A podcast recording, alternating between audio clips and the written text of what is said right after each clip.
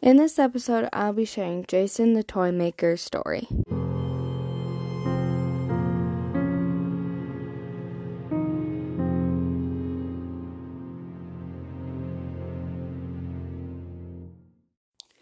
Jason the Toy Maker is a creature with human features who loves building and inventing toys.